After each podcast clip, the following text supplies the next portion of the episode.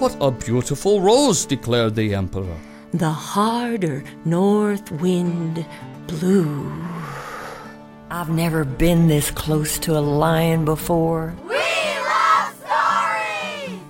It's time for the Apple Seed. All kinds of tales from all kinds of tellers, an hour filled with stories for you and your family. Now, there exist the expressions, what goes around comes around, and you reap what you sow. And if we had to put it more succinctly, we might call it simply karma this idea that one's actions, whether good or bad, influence what comes back to you from the universe. It's a pretty common theme in storytelling, and today's episode is full of stories that we know you will enjoy about people reaping and sowing and stuff going around and stuff coming around.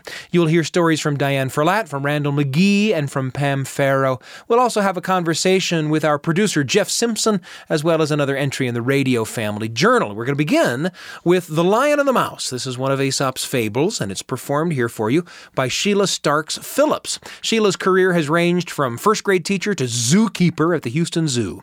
And since 1990, she's mesmerized audiences as a master storyteller. And this story contains a bit of wisdom, and it serves as a reminder that size doesn't always matter. From a collection of stories called Tater and His Musical Adventure and Other Fun Tales, here's Sheila Starks Phillips with The Lion and the Mouse on the Appleseed. Once upon a time, there was a big lion that lived deep within the jungle. Oh, he was a mean old lion. And all day long, all he did was roar at the top of his lungs. And when he roared, it sounded something like this. Oh, he roared and roared. That's pretty much all he did all day long. And one day he had roared so loud for so long that by the end of the day, his roar, well, it sounded more like a yawn. It sounded like, oh, oh. And he went sound to sleep. Now, in this very same jungle, but way over on the other side, way on the other side, there lived a little mouse, a little brown mouse, a little girl mouse. And one day she was out playing. It was the very same day that the lion had roared so long and so loud that he fell asleep. And the little brown girl mouse decided she would be very adventuresome. And she ran all the way over to the other side of the jungle where the lion lived. And she ran right up to that sleeping lion and she said, Whoo, I've never been this close to a lion before. Goodness sakes, look how huge he is. He's got the biggest paws I've ever seen. Why, they are as big as a dinner plate. And he's got those sharp claws coming out of his paws. Oh, look at that lion's tail. He's got that long tail that looks like it doesn't have any hair on it till you get to the end, and then there's a big puff of hair. He's got that great yellow mane all around his head. Oh my goodness, what a huge lion and those round fuzzy ears. And that little girl mouse began to think, wouldn't it be fun if I could climb up the lion's tail? I'd run down the lion's back. I'd jump up on the lion's shoulder. I'd slide all the way down the lion's arm and do a tumble saw right off the lion's paw and land oh so softly in the straw. And the more she thought about it, she thought she just simply had to do it. And so that little girl mouse went running up the lion's tail. She ran down the lion's back. She hopped right up on the lion's shoulder. She slid all the way down the lion's arm and did a tumble saw right off the lion's paw and landed oh so softly in the straw. And then the lion woke up. What do you think you're doing? He said. I thought I felt you running down my back, did you? Did you jump up on my shoulder just now, just a minute ago, and did you slide all the way down my arm? And I thought I got a glimpse of you. doing a tumble saw right off my paw. Well, I don't like that at all. And he grabbed the little mouse and he caught her between his great giant paws, and she had to hang on to his claws like they were the bars of a jail. Oh, Mr. Lion, please don't hurt me. I didn't mean any harm. Honest, I didn't. You know, I was just playing around. Oh, please don't hurt me. Why, if you will let me go, I'll do you a big favor one day. And the lion said, What? You would do me a favor? what are you talking about? Look at you. You're just a little brown mouse and you're a girl besides. And look at me, I'm the king of the jungle. And he began to laugh and laugh and laugh. oh! Well, he laughed and he laughed and he laughed and he laughed and he laughed and he laughed and he laughed. Oh! He laughed and he laughed and he laughed and he laughed and he laughed and he laughed and he laughed. And pretty soon that big yellow belly began to shake like jelly. And he had to let go of the little mouse so he could hold on to that big yellow belly because he thought he was going to fall apart. And when he did, that little mouse ran as fast as she could.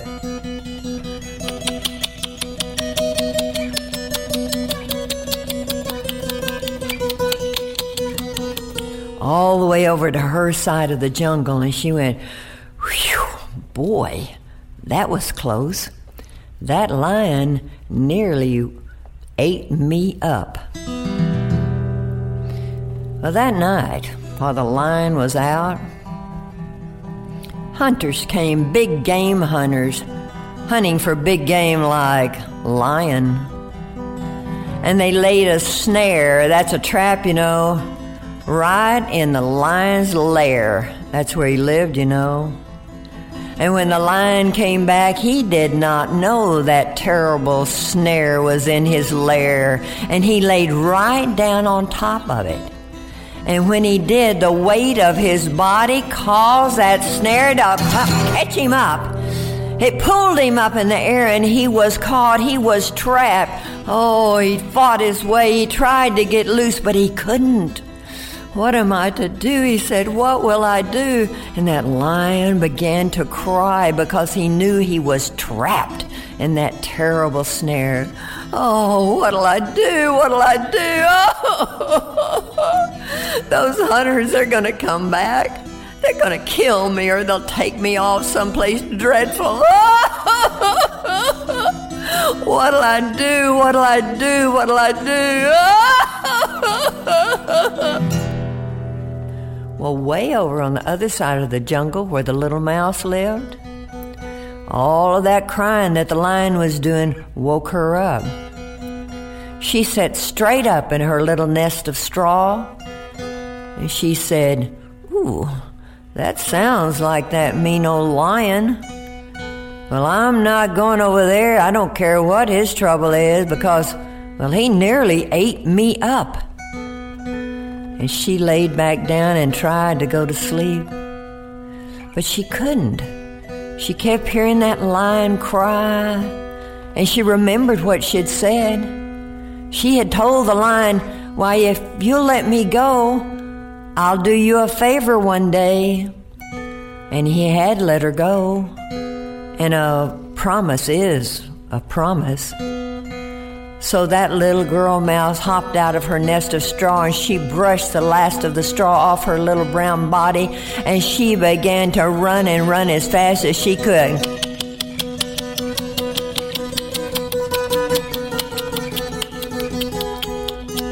right up to that lion who was so trapped, and she drew herself up and said, Don't worry, Mr. Lion, I'm here. And the lion said, Oh, what can you do? Just look at me. I'm caught in this terrible snare. Those hunters are going to come back and they're going to kill me or they'll take me off someplace dreadful. There's nothing you can do. You're just a little mouse, and Well, you're a girl besides. And that little brown girl mouse drew herself up to her full height, and she said, Well, I may be little and I may be a girl, but you know what? Girls are very, very smart. And girls are also very, very observant. And she looked up and down that rope snare and she looked at it side to side and she saw that it was held together by just one big knot. And so she scampered up that rope and she began to nibble and nibble and nibble. Well, she gnawed and gnawed and gnawed. She nibbled and nibbled and gnawed and gnawed and gnawed and gnawed and nibbled and nibbled and nibbled and nibbled and gnawed and gnawed and gnawed and gnawed and nibbled and nibbled until the rope snare was chewed through except for one little piece of rope. Oh, her little jaws hurt. Her teeth were sore. But she took a deep breath and she opened that tiny little mouth and she put it on that last little piece of rope and she nibbled and nibbled and gnawed and gnawed and nibbled and nibbled and gnawed and gnawed and gnawed and nibbled and nibbled and gnawed and gnawed and gnawed and nibbled and nibbled until the lion was free. And he fell to the ground and he turned to the little mouse and he said, Oh, thank you very, very much. You are the best friend anyone ever had. I will always be indebted to you. You've got a friend in me.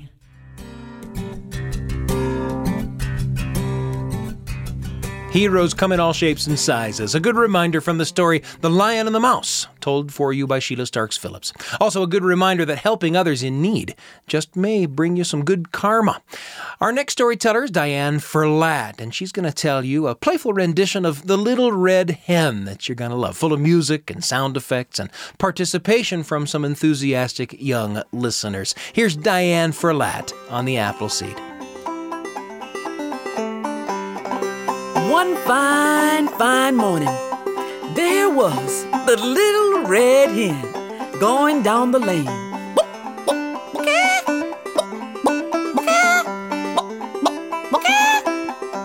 When she finds a little grain of wheat on the ground, and she said, Ooh, who will help me plant the wheat? Huh? Not I, said the dog. Not I, said the cat. Not I, said the pig. Well, well, well, I'll do, do it myself. And she did. She took that little grain of wheat, scratched up some dirt, put it in the ground, and stomped it down. And with the sun shining and the rain falling, pretty soon a little leaf popped up. Beep! And that wheat began to grow taller and taller and Taller, and taller, and taller. and the little red hen said, Who will help me cut the wheat? Huh? Not I said the dog, not I said the cat, not I said the pig. Well, well, well, I'll do it myself. And she did. She did. She cut and she cut and she cut, cut, cut. She cut and she cut and she cut, cut, cut. She cut and she cut and she cut, cut, cut. Then she said, Who will help me stack the wheat? Huh? Not I said the dog, not I said the cat, not I said the pig. Well, well, well, I'll do it myself. And she did. She began to stack that wheat in ten little piles. One, two, three, four, Five, six, seven, eight, nine, ten.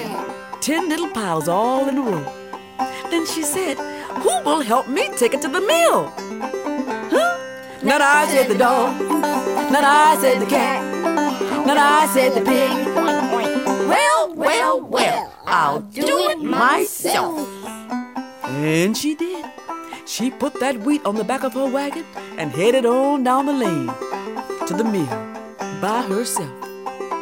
When she got to the mill, they took that wheat and ground it into flour. Put the flour in a sack, put the sack on the wagon, and she headed on home down the lane. When she got home, she said, Who will help me make the bread? Huh? Not I, said the dog. Not I, said the cat. Not I, said the pig. Well, well, well, I'll do it myself. And she did.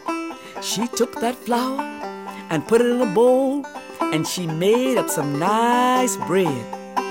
And she began to squeeze the dough with her hands.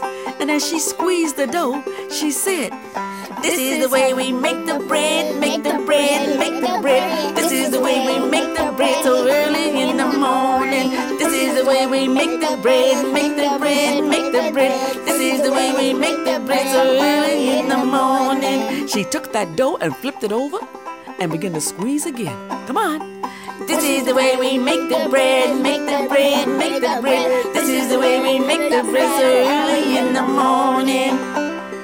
Then she took that dough and put it in her pan, put that pan in the oven, and she went to do some housework.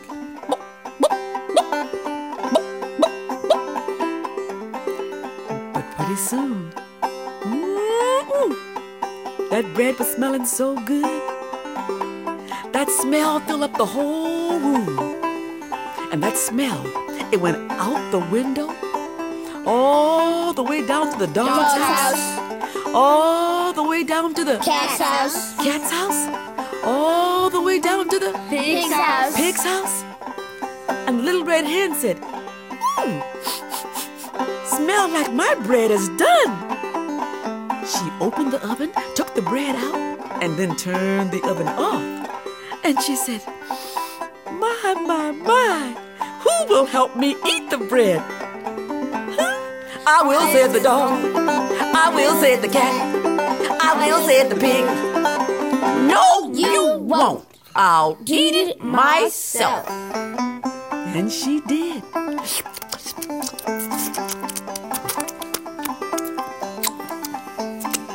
She ate every crumb. But the next time the dog and the cat and the pig heard someone say, Who will help me? You better believe they thought twice because it's twice as nice. So the next time you're at home or you're at school and you hear anyone say, Who will help me? You better think twice. And remember, it's twice as nice. I will, said the dog. I will, said the cat. I will, said the pig. Well, well, well. Did you hear that? That's the story of the little red hen.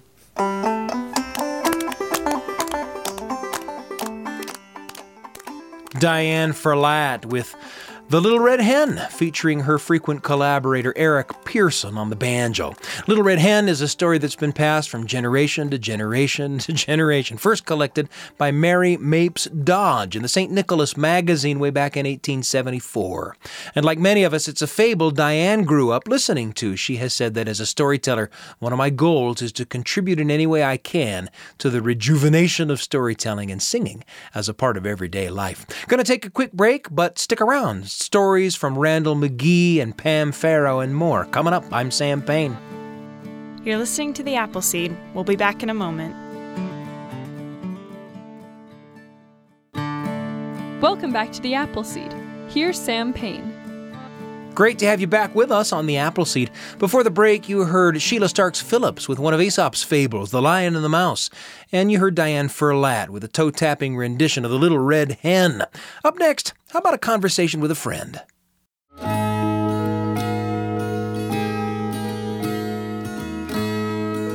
Stories come into our lives in so many ways through the books that we read, through the tales that we tell, telling to telling around kitchen tables or living rooms, through podcasts and radio, and of course, uh, even through food and great songs and the things that we choose to see on screen. And talking about all of the ways in which great stories get into our hearts and minds is something that we love to do here on the Appleseed. I'm joined in the studio by Jeff Simpson. Jeff, it's great to have you with us. I am so excited to be here to talk to you about this film, Sam. Jeff, of course, is the producer of the Appleseed, and as a big film buff, we always love having him come by to talk about a movie that has affected him. And today, we're talking about a great one. Yeah. You know, there was a time when uh, Pixar could do no wrong, right? They just continue to crank out one great movie after another, and then they they kind of hit a couple of speed bumps. Ironically, once they hit some of those Cars Speed movies, bumps. right? Ha ha. I saw what you did there. Yeah, yeah, yeah. um, and then you know they started to get back into some of those really creative choices that when they would would release the trailers for these movies, you started to feel like, all right, Pixar, I'm not exactly sure where you're going with this, but I'm going to trust you, right? And one of those films that I felt this way was Coco. Coco. I remember seeing the trailer for it with my wife, my wife saying, Well, that looks dumb. And we went to see this film and were completely blown away by it, Sam. Now, I should mention that this is a film that we took the entire family to. And, you know, this is a few years ago. So some of my kids were maybe a little too small to be in a movie theater and expected to behave well or to hold their bladders, right? For Oh, the entirety of the, movie. way. Right. And this is a The- a rite of passage, isn't it, for Yeah. a kid to start going to the theater? yeah. This is a film about remembering, right? Yeah. Remembering those who have passed on. And in a very real sense, in this film, if you don't remember those have pa- who have passed on, then they are completely forgotten. And in this land of the dead, they cease to exist, right? Yeah. So it's it, it really drives that point home even further. And it's one of those movies that you scratch your heads at uh, at the end of the movie and you think, wait a minute, Pixar just made a movie about family history. I didn't know you could do that, right? But there's a scene toward the end of the film where uh, the protagonist of this film, little Miguel, who ventures to the land of the dead and meets some of his ancestors, right? Yeah. And um, he is singing a song to his great grandma Coco. And this is a song that throughout the film, the meaning of this song has changed, Yeah. right? Yeah. At first, it's just a, a nice popular song by this famous artist. Then it becomes a song that is being sung to a daughter to remember me while I'm away on my travels, right? Yeah. And now it is being sung by a great grandchild to his great grandmother, pleading with her to remember uh, and another ancestor, otherwise he will cease to exist, right? Yeah. And she is senile, she's losing her memory. And um, in fact, uh, I was fighting with one of my kids at this very emotional moment of the movie. They, they wanted to go to the bathroom, and I was like, be quiet, as we're starting to hear this music pop up on the screen. Remember me each time you hear a sad guitar. Know that I'm with you the only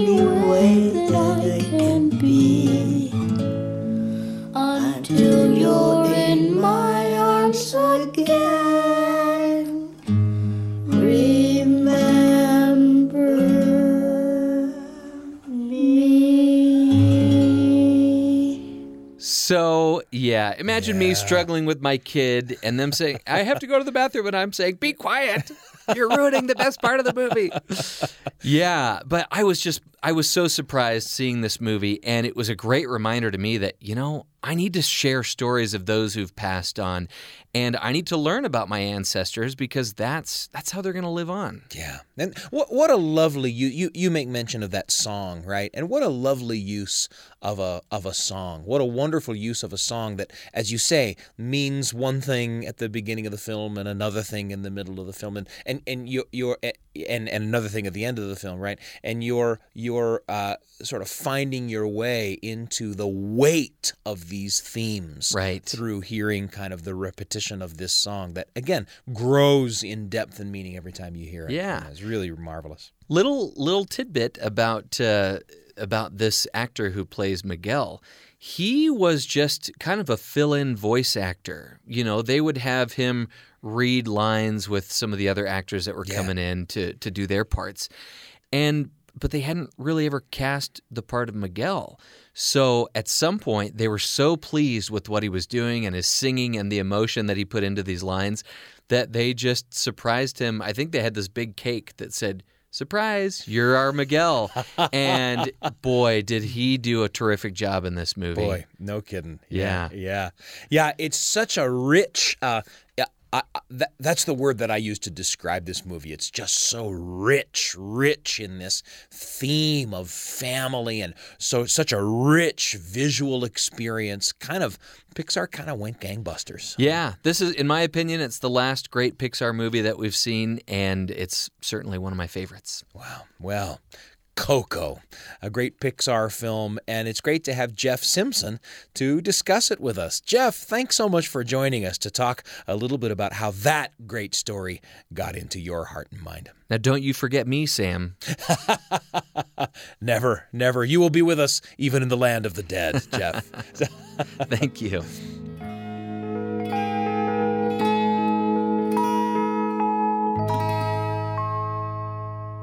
Stories come into our lives in so many ways. What a pleasure to chat for a minute with Jeff Simpson, the producer of The Appleseed, about Coco. Now, up next, we've got a story from ventriloquist and storyteller Randel McGee. Now, often you can find Randel on stage entertaining family audiences with Groark the Dragon, but he also tells stories in character as Hans Christian Andersen. And that's what he's doing here in a version of the story The Swineherd. Randel McGee with that great old Hans Christian Andersen tale here on The Appleseed.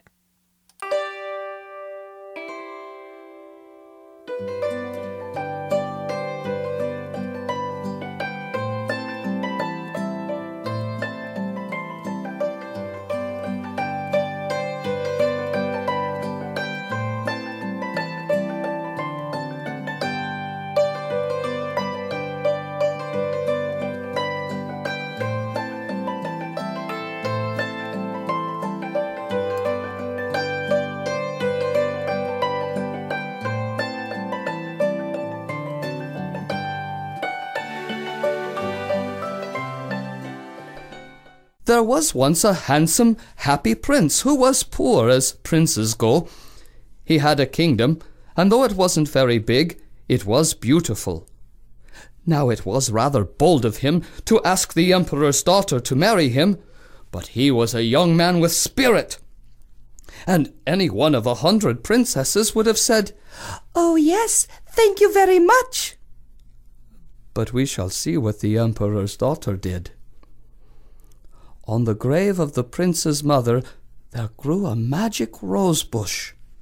Every five years it would grow one perfect rose. Anyone with a good soul would be filled with joy when they saw it, and when they smelled its perfume, they would forget all their sorrows. The prince also had an enchanted nightingale, a wonderful bird that had all the beautiful sounds of the world hidden in its tiny throat. Listening to it would remind one of the person they loved. These treasures he packed in silver boxes and sent by messenger to the emperor's daughter with his sweet offer of marriage. The messenger arrived at the palace of the emperor with his presents wrapped in silk bows. The princess and her ladies in waiting were playing at having a tea party, for that was all the princess knew how to play. The ladies in waiting are the ladies that wait on the princess. I do not know what they wait for. They just wait for something. When the princess saw the packages, she clapped her hands and said to her father and the ladies in waiting, Oh, I hope it is jewelry, or maybe a furry little kitten. Jewels or a furry little kitten, agreed the ladies in waiting, for they said little on their own. My daughter, behold, what a beautiful rose, declared the emperor.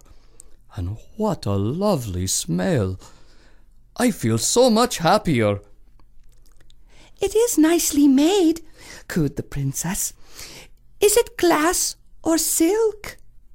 It is not made, said His Majesty. It is real. Oh, fiddle! cried the princess. Oh, fiddle! echoed the ladies in waiting. What do I care for an ordinary rose? Take it away. The princess pouted. Take it away, said the ladies in waiting to the messenger. Now, dear, let us see what the other present is before we get so upset, admonished the emperor. He opened the box.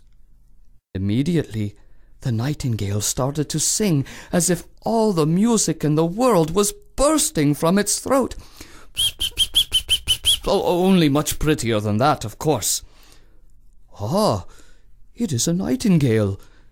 Its song reminds me of the singing of your dear departed mother. the emperor started to cry. What a wonderful music box!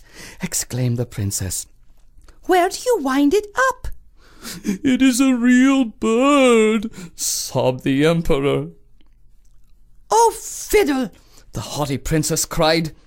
Oh, fiddle! echoed the ladies in waiting. Who wants a pet bird? You always have to feed it and clean up after it. Let it go, and tell the prince who sent it I never want to see him. The prince was very disappointed when his messenger returned with the news from the palace. He wanted to see who this princess was who refused his treasures and proposal. However, he could not just walk in and say, How do you do, your spoiledness? Oh, no! So he took off his royal robes and put on ragged clothes. He dirtied his face and hands with brown and black shoe polish. He even put some shoe polish on his teeth.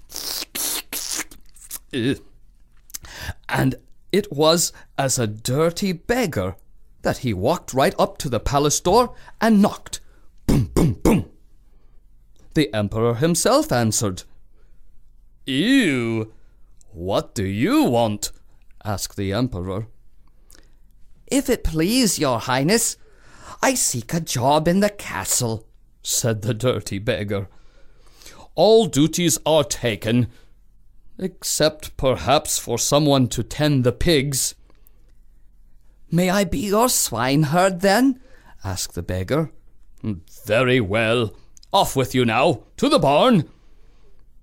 That night, in the barn where he slept, the swineherd made a wonderful pot with little bells that played music as it boiled. Do do do do do do do do do like that. It had a bit of magic in it also, so that if you smelled the steam that came off of the pot, you could tell what people were having for dinner in other houses. Now that is quite a trick, eh? well, the next day, the princess and her ladies in waiting heard the music as they walked nearby. Do do do do do do do do do. I know that song, said the princess. I can play it on the piano with two fingers. That must be a cultured swineherd. Cultured swineherd, echoed the ladies in waiting. Ask him what he wants for the pot, said the princess. So one of the ladies in waiting walked over and asked, Oh, swineherd, what do you want for that pot? The princess requests it. Hmm. Well, I want ten kisses from the princess, said the swineherd. Are you mad? She ran back to the princess. Well, what does he want? Oh, I cannot tell you. You must tell me. I am the princess. So the lady in waiting whispered to the princess.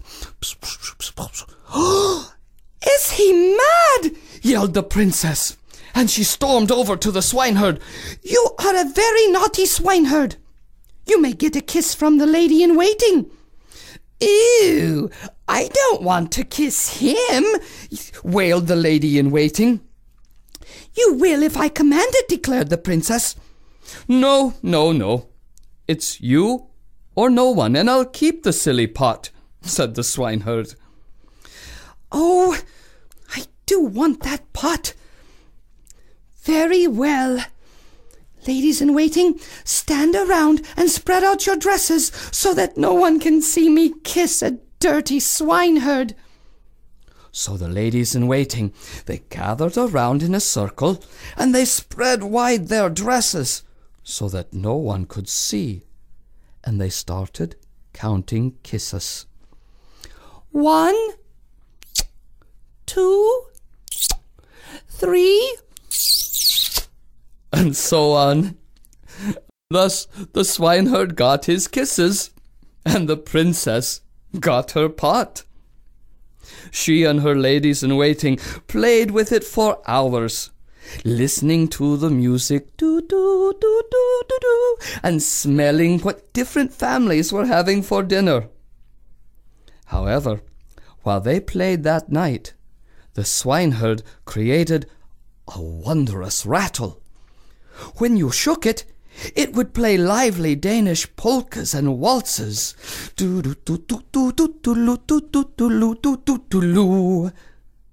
The next day, the swineherd played the rattle as he watched his pigs. The princess heard the music as she and her ladies in waiting walked near by.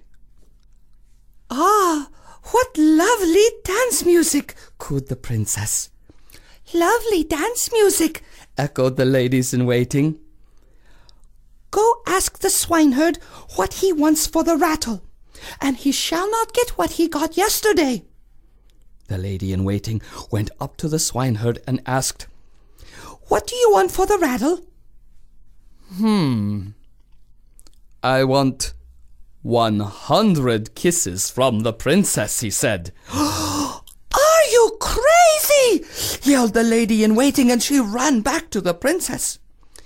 Well, what does he want for the rattle? Oh, I cannot tell you, but you must tell me. So she whispered. Is he crazy? yelled the princess. You are a terrible swineherd. You may take your kisses from the ladies in waiting. Oh, we don't want to kiss him, they all cried. I am the emperor's daughter, and if I can kiss him, then you can get it. No, no, no. Only kisses from the princess, or I keep the silly rattle, declared the swineherd. Well, father said we must support the arts, said the princess. Very well. Now gather around us and spread out your dresses so that no one can see me kiss a dirty swineherd. And do keep count so that he gets no more than he asks. So the ladies in waiting gathered around in a circle and they spread out their dresses and they started counting kisses. One, two, three, and so on and so on. The Emperor had just stepped out on his balcony to admire the morning. Hmm, I wonder what is going on down there by the pigsty. I think I shall go see what those girls are up to. And off he went. He snuck through the garden and tiptoed through the tulips until he was right behind them. The ladies in waiting were so busy counting kisses that they did not see the emperor approach. Eighty-four, eighty-five, eighty. What is going on here? bellowed the emperor. Ew! No daughter of mine would kiss a dirty swineherd. Out of my palace, both of you! He took off his slipper and swatted the ladies in waiting out of his way, and then he chased the princess and the swineherd off of his land. The princess and the swineherd walked down the road for a long time, with the princess whining and sobbing. When it started to rain, she wailed, Oh, poor me! I wish I had married that prince that sent me the rose and the bird. Then I wouldn't be stuck out here with a dirty swineherd. Oh, I'm so unhappy. The swineherd stepped behind a tree and removed his ragged clothes and put on his royal robes. He cleaned his face and hands and his teeth. He took off the tattered hat and replaced it with his crown. And so it was as the prince that he stood before her. I am the poor prince whose sweet proposal and dearest treasures you did not want. But you would kiss a dirty swineherd for a few silly toys. You get what you deserve. Farewell. The prince went into his castle and locked the door he left the cold hearted princess outside, crying in the rain. I know she is crying there still, for I went to visit the prince just last week, and she was outside the castle, crying and humming to herself. Do, do, do, do, do, do, do, do. And if you don't believe me, you can go there yourself. Well, she got only what she deserved. She was born of royal parents, but she was not a true princess. I have met many royal and noble families, but it is not easy to find a true princess, and even harder to recognize one when you see her.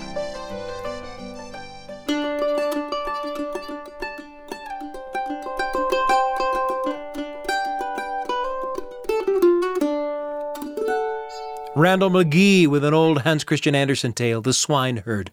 Pam Faro coming up. Stick around. I'm Sam Payne. You're listening to The Appleseed. We'll be back in a moment.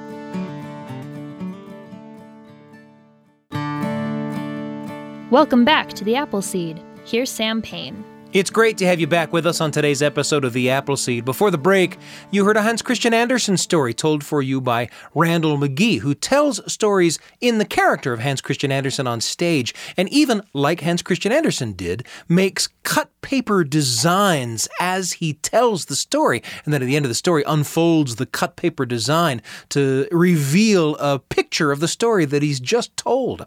Up next, we've got a story from Colorado storyteller Pam Faro. It's from a collection called why didn't I think of that? Seeking solutions, some sassy, some silly, some smart. It's Pam Faro with The North Wind and the Sun here on the Appleseed.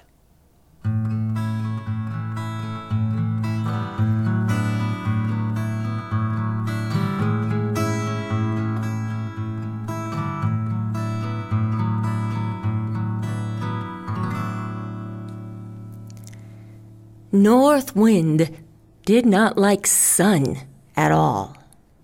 In fact, North Wind loved the coming of winter because as winter approached, Sun, that old spoil sport, would be showing his yellow face in North Wind's neighborhood for shorter and shorter amounts of time. And he'd be traveling further and further off to the south. Now, this would leave North Wind with many hours of darkness to do whatever he pleased.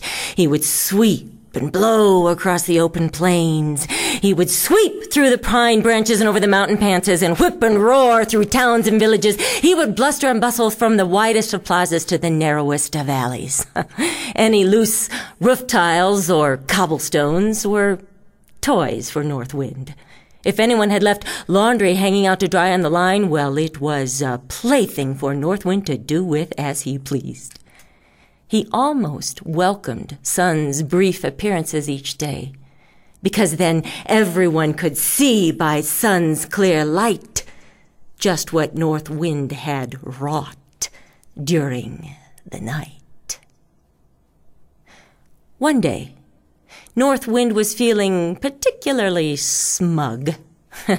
yeah, real full of himself because that day, well, Sun had barely shown up at all, and when he had, well, he, he was further off to the south than North Wind could remember having seen him for a long time.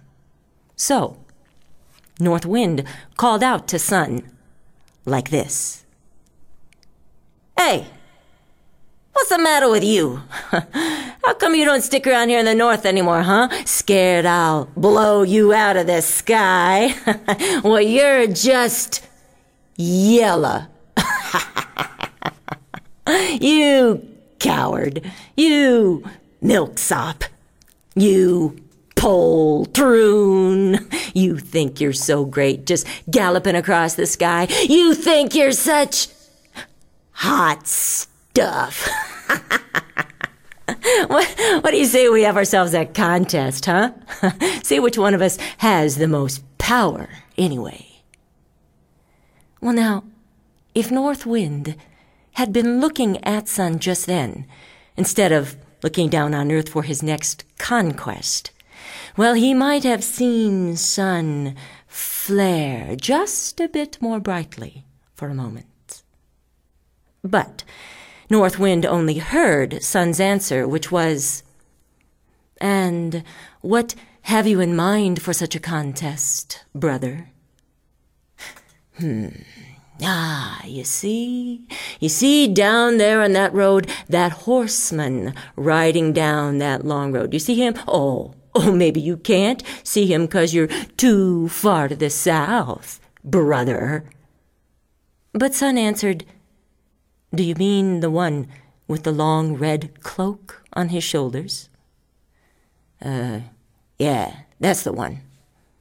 Well, um, he, um, he, he looks too pleased with that cloak to suit me. Let's see which one of us can make that cloak come off of his shoulders in the shortest amount of time, shall we? Let that be our test of power. And Sun said, Agreed. You may take the first turn, brother, while I tarry here in the south a while longer. And so, North Wind began to move and a blow, stronger and stronger, and soon, oh, people were, were chasing their hats down the street in the wind and, and were holding very tightly under the hands of small children so they wouldn't be blown down the street in the wind. Uh, any leaves that were still left on the trees were soon swirling through the air in fantastic designs. All of the animals began looking for shelter from the growing wind. The dogs crawled under porches and went behind barn walls. All of the cows began to moo and to bump nervously against each other. All of the people went into their homes and they shut their doors and windows tightly against the growing force of the wind. Why, even out in the harbor where all the ships were anchored, the waves were whipped to such a height that many of those ships were overturned and sank.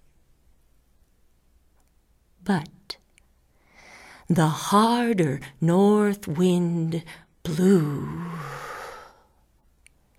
the more tightly that horseman held his red cloak onto his shoulders.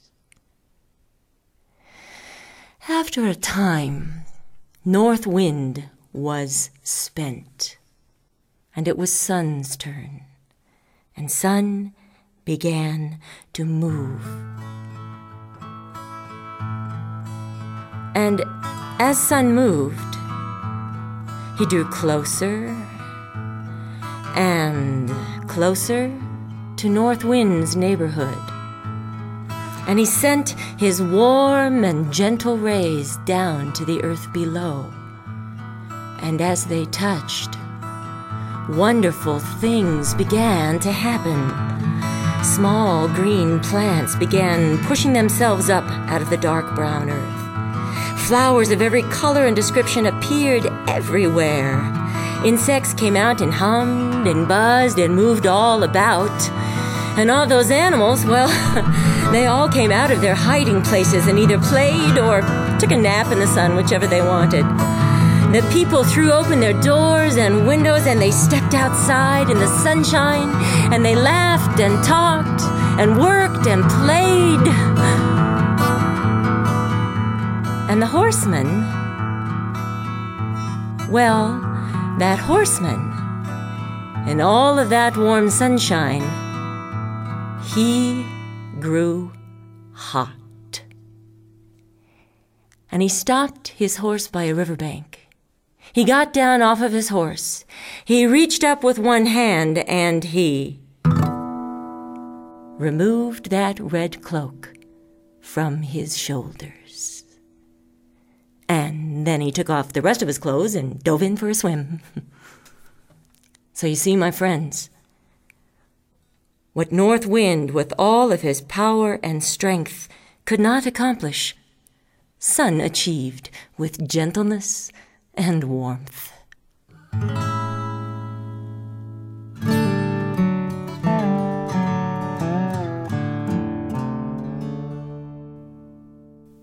Faro with the North Wind and the Sun here on the Appleseed. It's been an hour of all kinds of fantastical tales. Let's bring it back down to a tale from life experience, my life experience, in fact, in an entry from the Radio Family Journal. We'll wrap up with this. The Radio Family Journal with Sam Payne. A tiny little story for you and your family, right when you need it, on the Appleseed.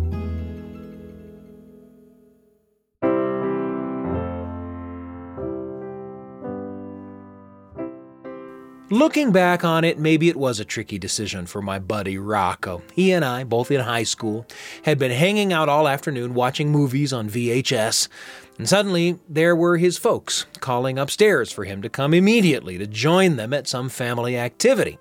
I don't even remember what the activity was.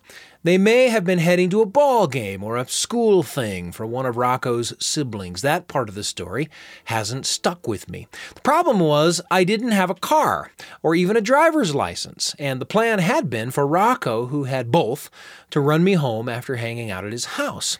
I lived about five miles away. Rocco's parents, calling for him, were getting more and more insistent. And, like I said, maybe Rocco weighed the risk of his next move carefully before he spoke. Maybe he measured out the pros and cons. Maybe at the front of his mind were the potential consequences to him if he didn't respond to his folks immediately and cheerfully. In any case, after whatever weighing of the risks he might have done, he tossed the keys to his car across the room to me and said, I gotta go. I know I was gonna give you a ride home, but it doesn't look like I have time. Drive yourself? You can take my car. Well, I'm a hundred percent sure Rocco knew I didn't have my driver's license. That's all I know for sure. But among guys without their driver's licenses, there are many types. There's the type of guy that doesn't have a driver's license but drives around on the sly anyway. There's the type of guy that doesn't have a driver's license but drives sometimes around the empty church parking lot for practice with his folks. And of course, as unlikely as it seems, there's the guy who doesn't have a driver's license and has simply never driven a car, never ever been behind the wheel. I know that last type of guy exists because I was that type of guy. I guess I don't know what type of guy Rocco was, but if he had known what type of guy I was, how might that have played into his risk assessment when he was contemplating the lending of his car to me? I don't know. I'll never know. But there I was. Rocco's family had taken off, and I was standing alone in the driveway with Rocco's 1985 Dodge Colt.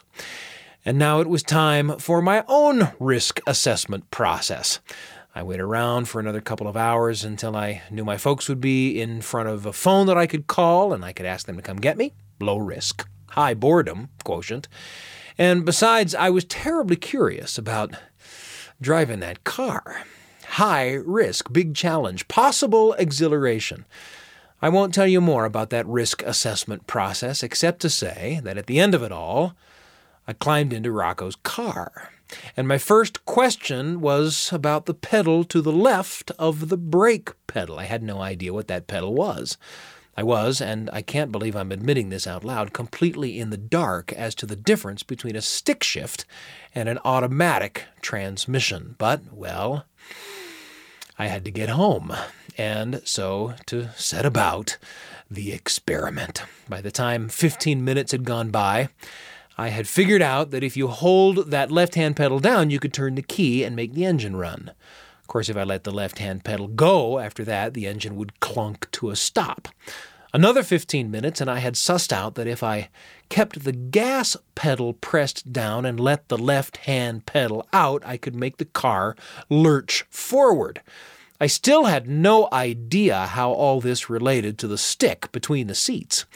Well, I'll spare you the details, but sometime after dark, I had whined and stripped and ground and lurched my way the whole five miles home. My first experience with a stick shift. Heck, my first experience behind the wheel of a car at all. If my parents thought it strange that there was an unusual car in the driveway when they got home, they didn't say anything. They found me on the living room sofa reading a book. Rocco himself rode the school bus home with me the next day and fetched his car. If I did irreparable damage to it, he never said anything. I look back on that evening now and I shake my head. What a couple of idiots. Rocco for thinking it was a good idea for him to lend his car to me, and me for thinking, well, what could go wrong? Saved we were, as we so often are, by sheer blindness to the idiotic odds we face when we choose to do just about anything. Just about anything at all. The Radio Family Journal of Sam Payne. A tiny little story for you and your family, right when you need it, on the Appleseed. Thanks for joining me for an entry in the Radio Family Journal and for an hour's worth of stories, including The North Wind and the Sun from Pam Faro, The Swineherd, the Hans Christian Andersen story from Randel McGee, something from Diane Ferlatte, a terrific rendition of The Little Red Hen, and even at the top of the hour, uh, The Lion and the Mouse, the Aesop's Fable from Sheila Starks Phillips. Today's hour was written and produced by Jeff Simpson. Our audio engineer is Carly Robison. Find us online at byuradio.org slash appleseed. I'm Sam Payne. Can't wait to be with you again. Thanks for joining us for an hour of stories, music, and conversation made for you and your family and brought to you by The Appleseed. The show is a production of BYU Radio. We'll see you next time.